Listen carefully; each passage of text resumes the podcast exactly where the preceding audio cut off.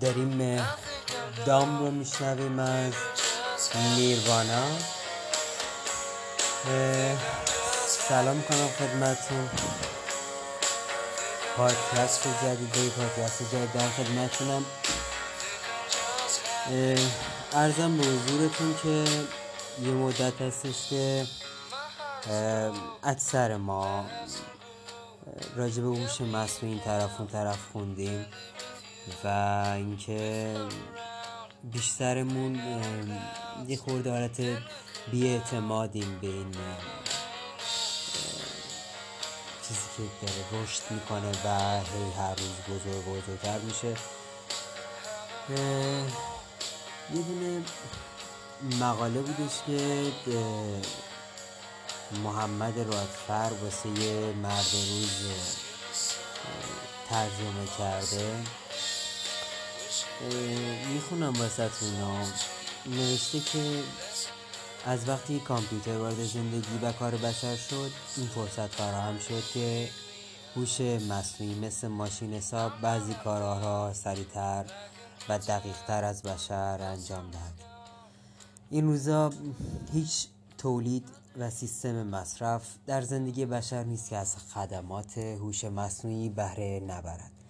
از تلفن دستی آسانسور رانندگی ماشین بدون سرنشین و غیره.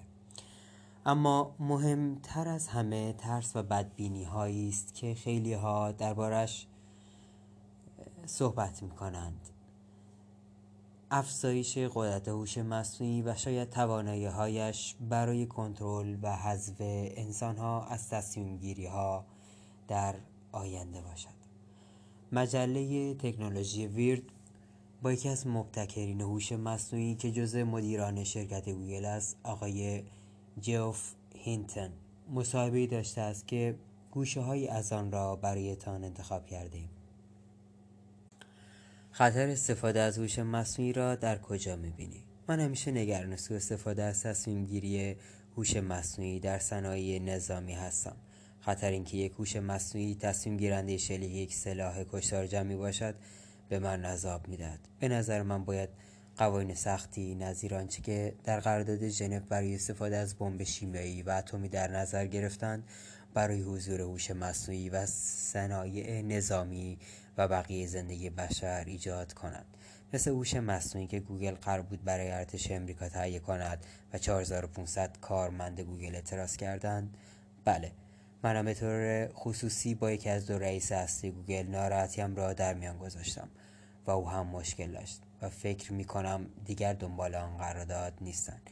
چطور به هوش مصنوعی اعتماد کنیم؟ مثل هر تصمیم قبلی باید صبر کنیم و ببینیم آیا درصد خطایشان کمتر از انسان است. وقتی یک گوش مصنوعی با رانندگیش نشان دهد که خطایش کمتر است مردم قبول می کنند درست مثل بقیه کارهایی که ظریف و خطرناکی که تا کنون اعتماد کردند. چه فرق بین مغز بشر و هوش مصنوعی هست؟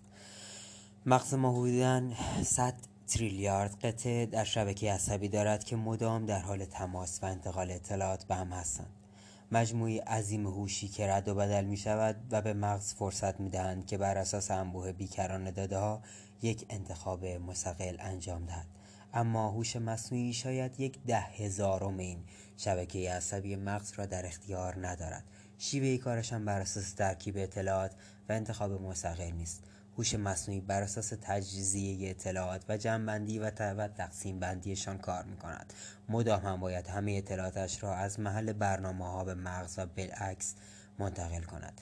برای مثال هوش مصنوعی وقتی در کنار مدیران کارگزینی یک شرکت قرار است در انتخاب کارمند جدید همکاری کنند مثل انسانها نیست که به حس و به اصطلاح برداشت شخصیشان از فرد مصاحبه شونده تکیه می کنند هوش مصنوعی یک جعبه مخصوص برای قرار دادن اولویت ها و برتری ها و ضعف ها برای انتخاب دارد که بر اساس آن نمره می دهد. از یک مدیر بپرسید بر چه, اساسی, بین چند نفری که را انتخاب کردی؟ شاید دقیقا نداند. مغزش چطور به این تصمیم رسیده است؟ و بهتر است از تصمیم گیرنده ها نپرسید چون احتمالا برایتان داستان میبافند. شکی نیست که روز به روز سرعت و قابلیت و درک یک هوش مصنوعی ظریفتر و عمیقتر می شود ولی چارهش ایجاد مقررات با این نامه های کنترل و سرپرستی هوش مصنوعی است نه اینکه جلوی رشد و تحولش گرفته شود. ما برای نزدیک شدن به مغز انسان به نوع جدید و روش جدیدی از کامپیوتر سازی نیازمندیم که به طور خیلی ساده اگر بگویم مغز از انبوه اطلاعات به کمک شبکه های عصبی هر موقع بخواهد و فقط آن بخش که بخواهد استفاده می کند کامپیوترهای کنونی رم دارند که برنامه ها را درون خود قرار میدن رابطه بین این برنامه ها با طبیعتا کند خواهد بود. چون رفت و آمد همه اطلاعات انرژی و وقت می‌برد. کامپیوترهای آینده یک پروسسور قدرتمند ولی ثابت دارند که مثل مغز انسان فقط هر بار بخشی از اطلاعات موجود در انواع برنامه ها را به آریه می‌گیرد. متاسفانه رشد مراکز آموزشی و قابلیت پذیرش استادان و پژوهشگران به اندازه رشد هوش مصنوعی نیست. و در خیلی از موارد تحقیقات جدید با آشنا را نخواهد رد نخواهد کرد. ولی در طی چند سال آینده حتما یک شیفت اساسی ایجاد خواهد شد.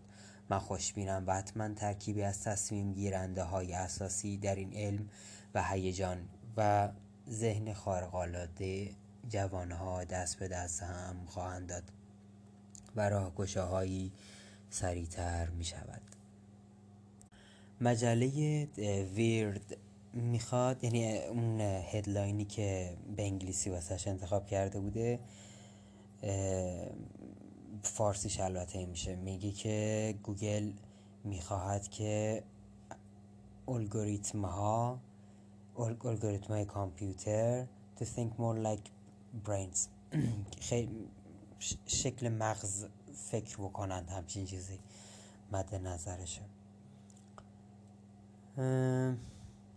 نمی‌دونم بگم گوگل داره اشتباه می‌کنه ما داریم اشتباه می‌کنیم. ولی دروغ چرا می‌خونم هم اینا رو همیشه و باز هم منو میترسونه. نمی‌خوام بگم آدم آدمم که مثلا فرض خیلی شلو ولم و همیشه میترسم. نه به هیچ عنوان. ما از هوش مصنوعی همین الانش هم داریم داخل تلفنمون واقعیتش اینه که داریم مثل وقت داریم سرچ می‌کنیم توی گوگل یا توی هر به قول معروف انجین جستجویی انجین سرچی داریم سرچ حتی توی توییتر توی هر جا وقت داریم سرچ می‌کنیم خب این هوش مصنوعی که داره اون لیست رو اون الگوریتم رو در جلوی ما قرار میده و به قول معروف کمک می‌کنه یافته ها رو فلان.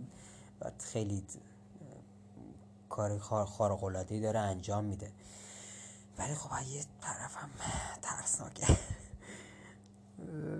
و نمی‌دونم اگه بخواد خیلی مثل مغز بخواد فکر کنه احتمال که یه جای دیگه گولمون بزنه. ببردون سر قرار. سر قرار ما رو ببره. و یا چه می‌دونم عاشقمون کنه ولمون کنه. نمی‌دونم از اینجور کارا بخواد انجام بده. و یه خورده ترسناکه در نهایت. در کل که موفق باشید. تا پادکست بعد.